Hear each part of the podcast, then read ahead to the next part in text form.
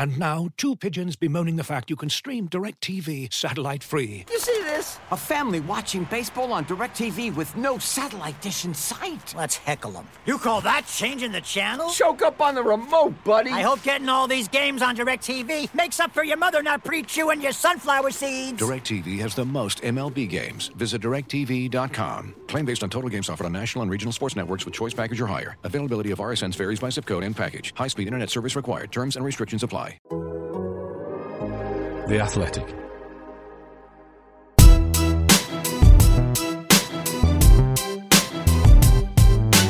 It's Straight Out of Cobham, a show about Chelsea FC from The Athletic. On this episode, takeover latest as Blues fans say no to Ricketts, easing of sanctions means ticket sales permitted, we catch up with the women's team, tell you who's doing what in terms of international duty, and put our experts' knowledge to the test in our latest quiz. Available for free wherever you get your podcasts and ad-free on The Athletic. This is Straight Out of Cobham. We are again then, gang. Matt Davis-Adams here alongside Dominic Fifield, the Athletic's Chelsea/London football expert. Expert in inverted commas. How you doing? I'm all right, thanks. Sam Park is also with us, Chelsea Academy graduate. How you doing, Sam? Good, Matt. Good morning. Right, before we get to the latest on the takeover, it was announced on Wednesday that Chelsea will be allowed to sell tickets to away games, cup matches and fixtures involving the women's team after the UK government made alterations to the club's special licence. Means Chelsea will be able to sell tickets for the home Champions League quarter-final against Real Madrid on the 6th of April and the FA Cup semi-final at Wembley against Crystal Palace on the weekend of the 16th. So, Dom, away supporters can come to Stamford Bridge, but Chelsea can't sell additional home tickets just to season ticket holders. Have I got that right? Yeah, that's the case. And the Supporters Trust have actually just issued a statement this morning saying that they want to talk to the government and get an explanation as to logic as to why Chelsea members can't buy tickets for home fixtures. I suspect in time, again, there may be further tweaks to this licence. And it's... It's a really difficult one, isn't it? But we have to sort of bear in mind that as hard as this is to accept for some people and for Chelsea supporters in particular, that sanctioned businesses don't normally get any kind of leeway. And Chelsea are being offered some so that they can continue to function. I actually thought the most significant thing about the licence renewal that was granted on Wednesday was the ability for Chelsea to tap into £30 million of money from Fordstone, who are the holding company that controls Chelsea, obviously Abramovich beyond that. Now that should ensure that Chelsea can meet payroll for the foreseeable and allow them to really get through to the takeover without any issues, without any concerns about whether the business will function. And that probably is the reason why they haven't offered them more routes to ticket. Although, actually, thinking about it, all the ticket revenues that we've talked about there for Chelsea away fans or for the FA Cup semi-final at Wembley and the Champions League, that's all going. All that money's going to the Premier League to be held, and will eventually go to victims of the war in Ukraine, as after discussions with Chelsea Football Club. So it's not as if that money is helping Chelsea pay the bills, so to speak, on a weekly basis for the foreseeable future. The £30 million from Fordstone will do that. Sam, I hate to use the phrase sporting integrity after what happened with Middlesbrough last week, but it does feel like it's a benefit in terms of the actual football games, isn't it? You know, that there are going to be supporters from Chelsea at the FA Cup semi-final, that there will be away supporters at Stamford Bridge and then at the venues that Chelsea go to as well. It just kind of nips that in the bud, doesn't it? Of talk of, you know, if Chelsea beats somebody 4-0 at home and there are no away fans, then people cry foul. Of course, yeah, it will make it, well, a better spectacle. And yeah, you think about these supporters that have, watched the club during their rise, long before they had the successes of the recent years. And it just seems that there's not a great deal of logic here. There doesn't seem to be too much joined up thinking. I feel that these sanctions have to remain harsh, or, you change tact and you let the supporters go back. It doesn't seem to make a lot of sense to me, these recent adjustments. But of course, from a football point of view, you want supporters in there. You know, there was 600-700, wasn't there, at Middlesbrough, and it looks likely that they'll be able to go back in their numbers. And for the Real Madrid game, of course, you know, I spoke on the previous podcast about the potential of facing Liverpool and Manchester City behind closed doors. Yeah, I think Real Madrid would have been a tough proposition considering what the Bernabeu presents. So, yeah, that's definitely a real positive. And ultimately, as Dom says, you know, with this money, again, it seems peculiar that this has been altered. But the government, the governing bodies, they don't want Chelsea to go to the wall. So hopefully it means that they can get through, get the sale done, and Chelsea can continue to move forward and prosper.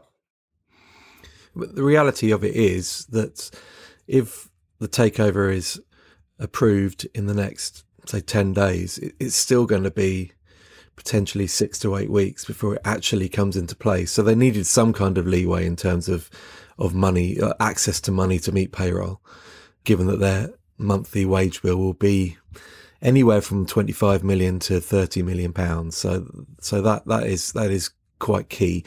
And although we sort of, We've spoken a lot about how this process is being, there's an urgency to it. Everybody wants this resolved as quickly as possible. It's still a multi-billion pound transaction. It's going to take 6 to 8 weeks just to get that done because of the legalities of it all, the fit and, what's it called now, the directors and owners test, or owners and directors test, fit and proper persons and all that. All these things are going to take a certain amount of time. So even if Raine Group determine who they want as their preferred bidders in the next 10 days, the process will follow a pattern, and they needed money to just give them a bit of leeway, a bit of a safety net really to ensure they can meet costs. Well, let's move on to the takeover then. The bids are in. We're just waiting for word from Raine Group that they've sifted through the various offers and decided who they favour. Lots of opprobrium from Chelsea supporters this week, Dom, on the prospect of the Ricketts family taking over. Tell anybody who doesn't know why that might be. So that all dates back to comments made by Joe Ricketts, the father. I think it's Tom Ricketts who's putting the bid together. Islamophobic comments made in emails dating a while back, which have resurfaced quite rightly and set alarm bells ringing amongst the support at Stamford Bridge. You know, given Chelsea's Islamic support, given the fact there are Muslim players in this Chelsea setup, in the first team indeed, quite rightly, it's a cause for alarm. And I've quite admired the sort of the movement that has started online. It's reminded me a bit of the Say No CPO campaign back in the day, about 10 years ago. And it's getting a voice out there. It's making, it's hopefully making Raine Group very much aware that Chelsea's supporter base appear not to want the Ricketts bid taken into proper consideration or to progress. I suspect it probably will, because it's probably one of the better financial groups, not least because it's backed by Ken Griffin and his billions. But you'd like to think that Raine Group will take it into account when it actually comes to slimming down the 3 or 4 on their new shortlist, which should be announced Thursday, Friday this week, to the 1 preferred bidder status, which will probably come out next week, I'd imagine. And you'd like to think they would take that into account. It'll be very interesting to see what Raine's approach is to all that, because, I mean, they're there to get this takeover bid done, and if they consider the Ricketts bid to be the best bid financially out there, offering the best plans for Chelsea's future, then they may be conflicted slightly. What will the players be doing, do you think, Sam? Obviously, they'll be aware of this. Will they be particularly interested in it? Will there be concern over this Ricketts issue? Or will most of them just be thinking, well, I'm either away from Chelsea with my country, or I'm in Dubai or wherever. I'd rather just forget about it, and we'll see where the cards fall when I get back. I think the landscape has changed greatly. As Dom says there, if there's people that are offended by what's happened in the past, then footballers seem to have more of a voice than ever now. I mean, you know, we've seen in the last couple of weeks the scrutiny that Eddie Howe's come under, for example. So I wouldn't be surprised if this bid was the chosen one, if there was some opposition from some of the high profile players at the club. Absolutely. I think they'll be discussing it. The contract situation is obviously, you know, something that we're discussing often on this podcast, and, you know, the right ownership have got to see that as something high on their list of agendas. So I think that has to be there. The stadium issue, continuing the growth, the excellence of the academy. I think, you know, all these things need to be there, and yeah, the focus on maintaining a challenge as well. And I know the financial implications are the most important thing probably right now, but I think all those things have got to be really high on the agenda of a new owner. But yeah, to answer your question, absolutely. I think the players' mindset has changed greatly over the last 10 years. The overall focus is, of course, on the football, but I think there's a wider knowledge now that they have to be spokespeople, you know, when there's things going on off the pitch, and I'm sure that will probably maybe come to roost if this happens. And Matt Slater reported in The Athletic, Chelsea likely to attract the highest price ever paid for a sports club. Dom, Sam mentions the stadium and the rebuild there. We thought that might be a big issue. It doesn't appear to be so, does it? The brand is so strong that people are happy to kind of deal with that problem as and when, or do people think that it's acceptable as is? Or I think any group that comes in will have to address the stadium issue. I think it's I don't want to say elephant in the room necessarily, because it's so out there. I mean, it's in the prospectus that was sent out to prospective buyers. I mean, it's very much, I think, something, a selling point in some ways, that people can make it into what they want. They've been told that all this success that Abramovich has overseen with his billions and losses over the years has been done arguably playing catch up in terms of matchday revenues. The suggestion is that those matchday revenues can go up from 70 million a year to 200 million a year if you get the stadium bigger, if you redevelop the site and make it a, whether it's 55,000 or 60,000 seater stadium. So I think all these guys who, I mean, let's be honest, of all those listed, a lot of them are American investors, and the key word being investors. They want a return, I imagine, on their money at some point. And the best way of achieving that is to raise the revenues that you're bringing into the club. So a bit of short-term pain, and it's quite a lot of short-term pain if you're going to redevelop the stadium, but ultimately you get long-term gain out of that. You've almost stolen my thunder a bit, because one of the pieces I've got to work on this week is the stadium issue, and talking to various architects. I think we always go back to the Herzog and de Meuron Cathedral of Football Design, £1 billion plus, amazing stadium redevelopment. It was going to look in brickwork, and it just looked absolutely stunning. The reality is that was a bit of a luxury build. It was not normal, really. It was wonderful and exceptional, looked amazing, but you can redevelop Stamford Bridge for a lot less than £1 billion. So maybe whoever comes in and buys this club will think that they can do that for anywhere between 500 million and 750 million, and actually that's affordable given the numbers that these guys are playing with, and that maybe they could even do it possibly without moving away. Maybe they could do it as a process, doing one stand at a time. I mean, there are various options that they would consider, and various architects and civil engineers will be looking at this and putting proposals together to take to the new ownership. But I suspect that it will happen. I suspect it has to happen, because they all see the cash cow that Stamford Bridge could become if it was redeveloped, if matchday revenues were raised. So whatever happens, Stamford Bridge, something, you know, there will be a redevelopment plan put together for it.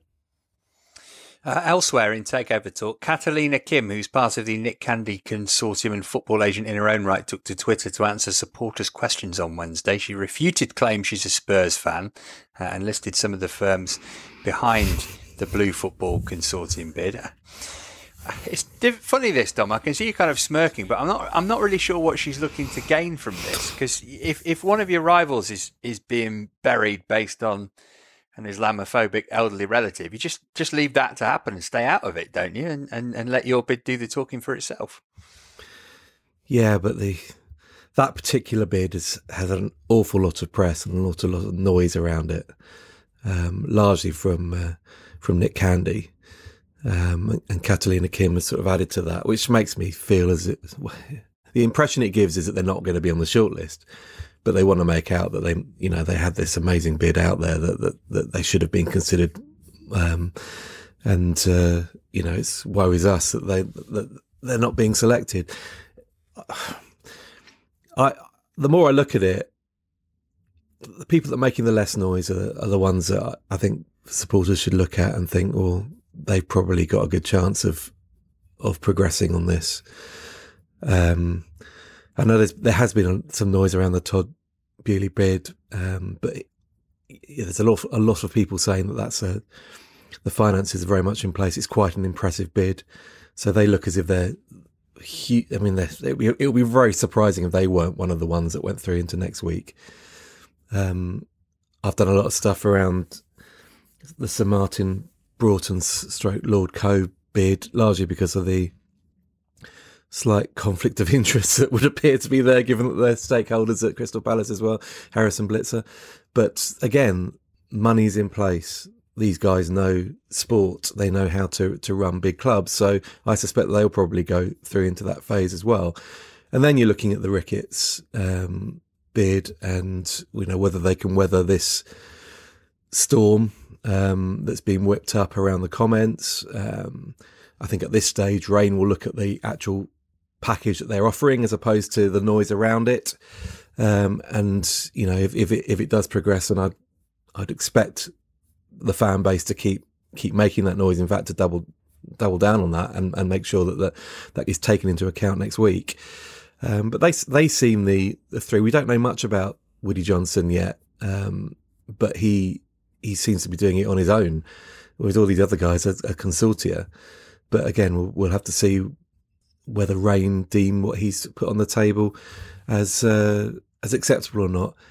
And the other one, obviously, is Centricus, which includes some Chelsea season ticket holders in the group, and we'll see how impressive that bid as well. But I suspect it will come from those from that quintet, really.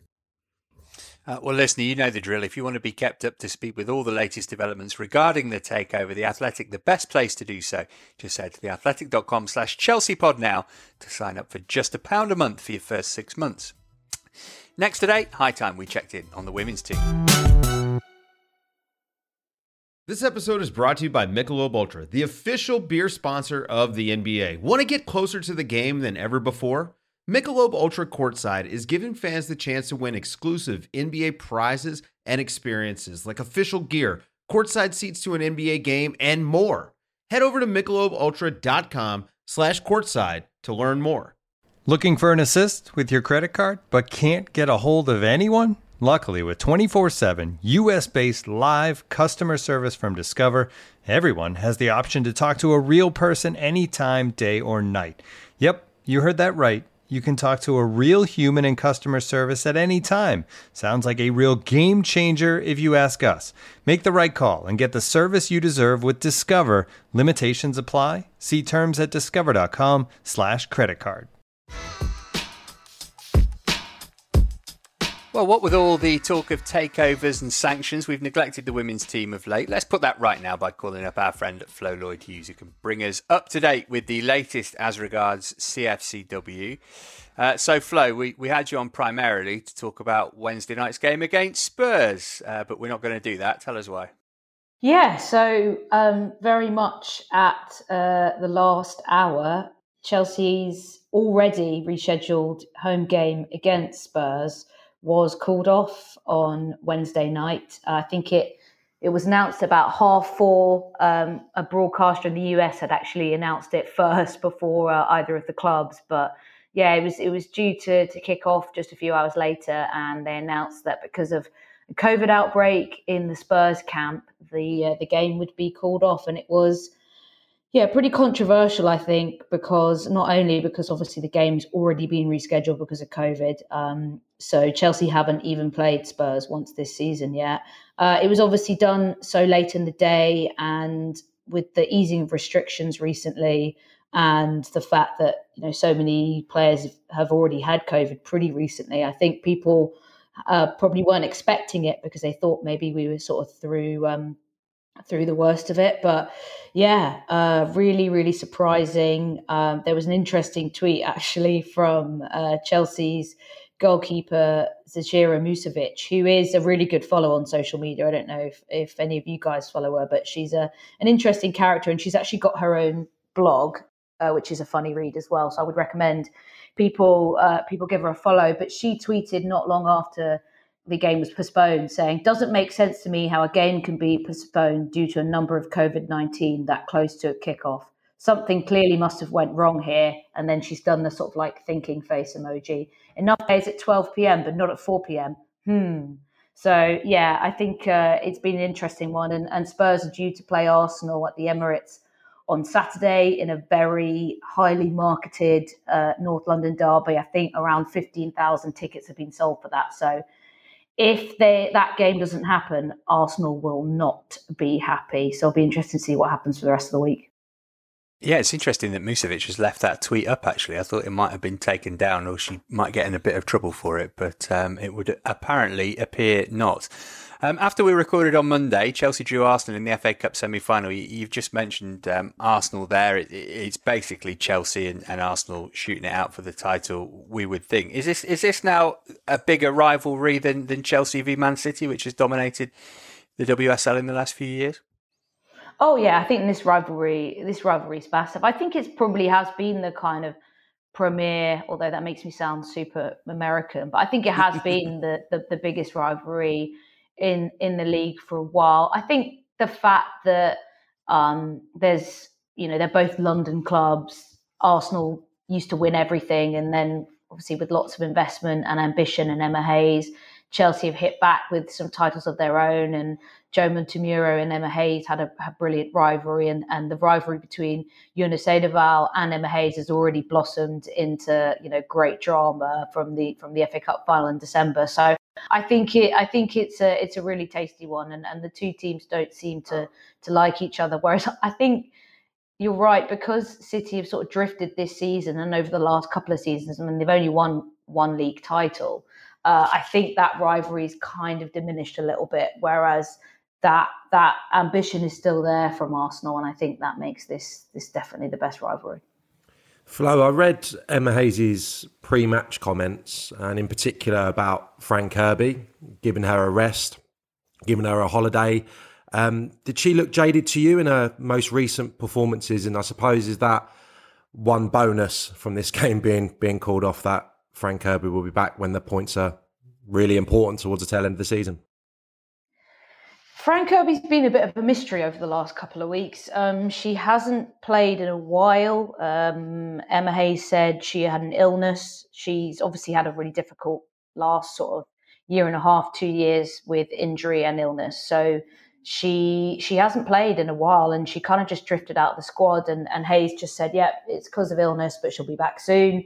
And then when I last spoke to Hayes, which was after that really dramatic late win over Aston Villa, she said that Kirby would be returning to training next week, and, you know, she'd be looking to get her back in the squad. Obviously, that hasn't happened. But Hayes is always quite mysterious with injuries. You know, she often say that players ready, firing and fit, and then they're actually out for 2 months. But I think she does that because she doesn't want opposition managers to really know what's going on. So it's kind of her sort of playbook. But I do think with Fran Kirby, she knows that she needs to, because of her, you know, illness and that she's had, that she really needs to kind of give her that proper rest. And I imagine that the time off will be good for her to come back ready. But yeah, it's strange. She's just kind of drifted out of the squad. kind of before the Conti Cup final, and then they had an outbreak of COVID as well, which meant they had quite a few players out. So I think people expected her to come back, and it just hasn't worked out. But I mean, bigger picture as well, Kirby's fitness is massive for England at the Euro. She you know, is going to be a massive part of England's plans this summer and Serena Wiegmann's plans this summer. And she was really good in the last international break over February when England played in the Arnold Clark Cup and won that kind of friendly tournament. So I think it's really important that she does have this rest because England are going to need her this summer. Finally, Flo, in terms of the title race, how well do you think Chelsea are placed? Obviously, they would have liked that game last night to go ahead, and on the assumption that they would have won it, they would have been clear at the top of the table. But in terms of the remaining games, it's a bit of a mixed bag, isn't it? Because obviously now got to play Spurs twice, who are doing well. Still got Man United on the last day of the season as well. But then Leicester coming up this weekend and Birmingham, who they've just thumped in the cup. I can't quite work out whether it's a gentle run-in or a difficult one. They've definitely got the harder run-in because they've got Manchester United on the last day of the season, and that could be a huge game because United could need to win it to get into the Champions League, and Chelsea could need to win it to claim the title. So I would say they've probably got the harder run-in because of that game, whereas Arsenal haven't got quite the same kind of dramatic end to the season as that. I think they've got West Ham on the last day, but they have got them away from home, which will be tricky, but be interesting to see what happens. I mean, potentially Chelsea could be clear by that point if Arsenal do drop points, but the fact that, you know, they still need to probably, looks like, win that game just to be safe makes the last day a pretty dramatic one. Lovely. Flo, thanks for your time. We'll speak to you again soon. Cheers. In terms of the international blues over the next few days, Jorginho and on loan Emerson, part of the Italy squad, preparing for World Cup playoffs. Italy face North Macedonia at home tonight as we record. Should they win that, they'll play Turkey or Portugal next week for a place in Qatar. Sam, Thomas Tuchel kind of jokingly said last week that the Italian FA owe him a favour because he left Jorginho out of the Middlesbrough game with an eye on this. As a player, will that have gone down well in terms of Jorginho and Tuchel's relationship? No reason to suspect that that was anything but good, but would that bond him to his club manager that he did him that favour? Yeah, I think so. I think they want to play in every game, don't they? These guys, that's clear. But yeah, this is a huge week for Italy, isn't it? And you know, in comparison to some of the fixtures that some of the players are going off to play in, you know, this jumps off the page. So he'll be fresh. He's been in brilliant form, and he can give his full focus to this before returning for some, you know, high-level games to end his club season. So, yeah, I think it's clear that, you know, from the outside, you know, looking in, it looks like the relationship between player and manager is pretty good across the board. I think it seemed that way throughout the season, and yeah, definitely a good little bit of man management, just making sure he's ready for this fixture. Elsewhere, Edward Mendy's got a return date with Egypt just over a month after beating them on penalties in the final of the African Cup of Nations. Mendy and Senegal again face the Egyptians, this time over two legs, first in Cairo on Friday. The return is at the new national stadium in Senegal on Tuesday.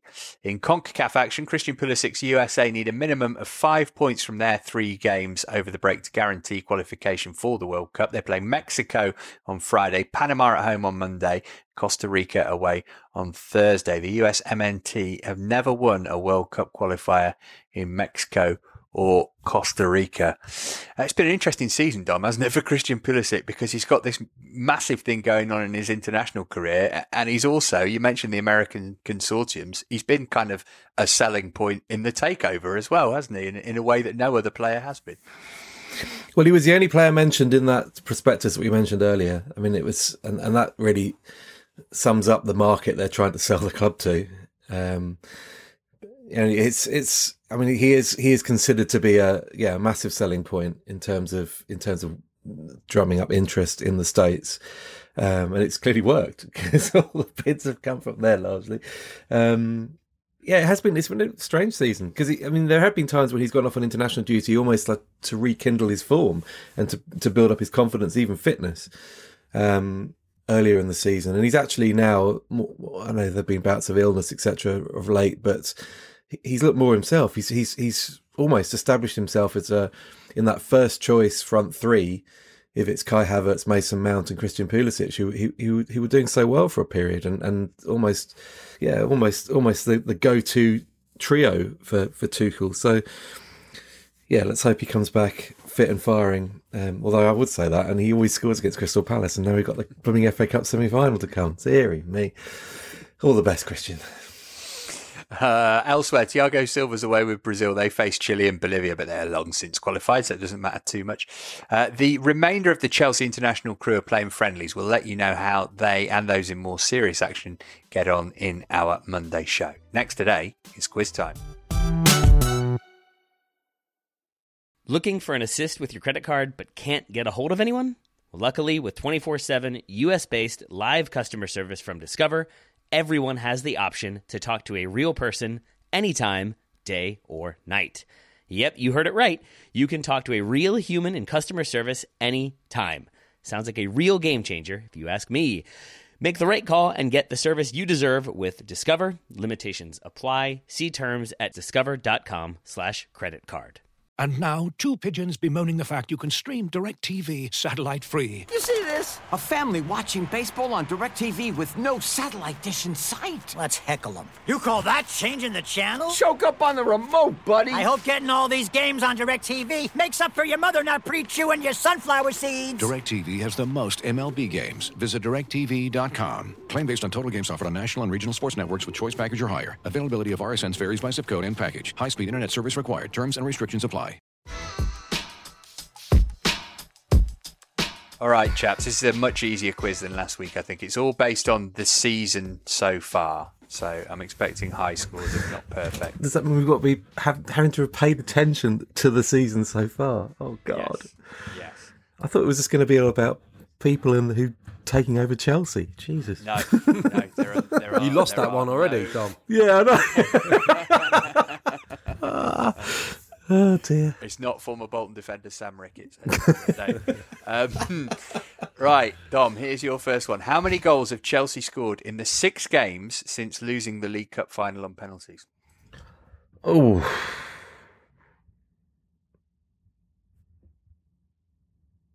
six games. So they've won all 6. Yep. Do I get half a mark for that? It's a good way to buy yourself some more time. Thanks. I saw 4 of them at Burnley. Was Luton after that? Luton was after that. It's got 3 there. Oh, geez. 7 and 2. It's 4 more games. 15? Oh, he's absolutely correct. Unbelievable. I'm resigning. I'm done. Wow. Yeah, I mean, that is peak quizzing. It puts a lot of pressure on Sam as well for what peak I think might quizzing. Be the toughest question of the quiz this week. Who was the last opposition player to score a goal at Stamford Bridge? Come on. If it's up there, I'll give you the money myself, as somebody once said. This is... well, it's... I'm going to go for the Plymouth central defender, who I think is called Gillespie or Gillespie. That is absolutely correct. Well done, Sam. Macauley Gillespie, his name is. Well done, Sam. I'm not knowing his first name. That was very good. 1-1. Wow. Dom, excluding shootouts, how many penalties has Jorginho scored for Chelsea this season? 6.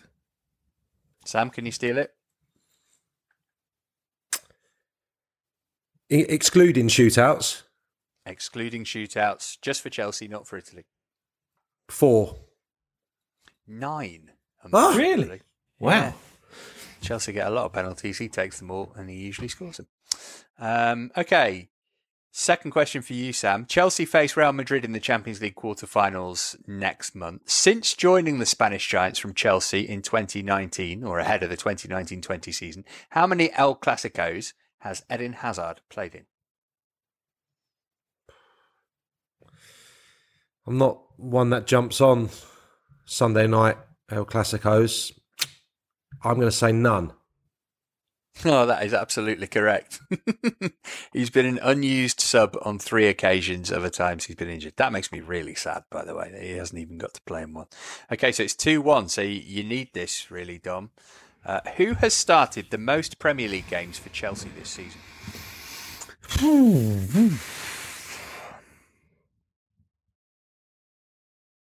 Been 28 of them. Nobody started all 28. Who started the most Premier League games?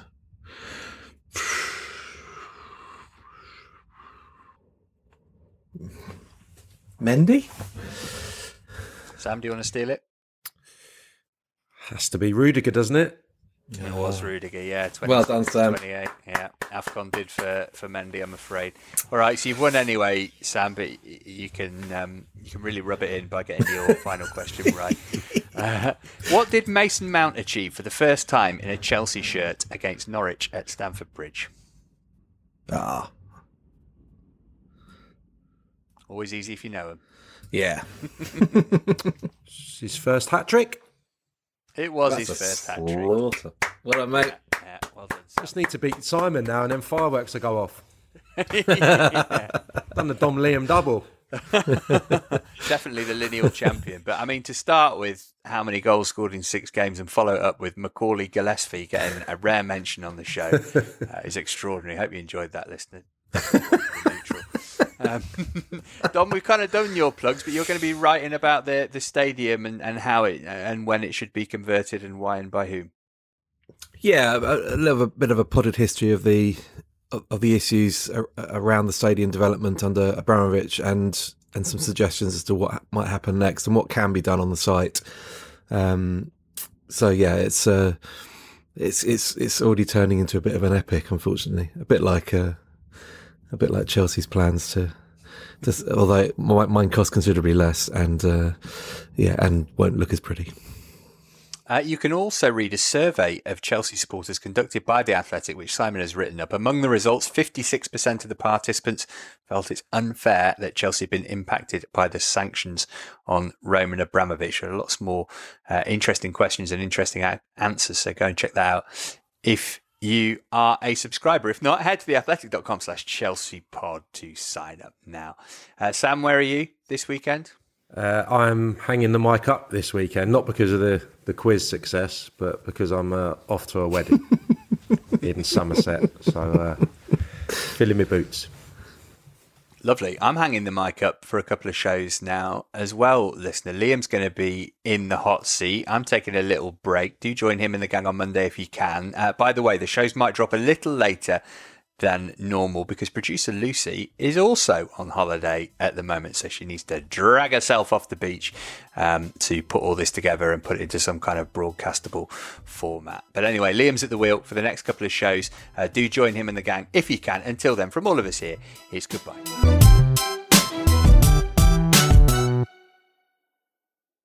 The Athletic.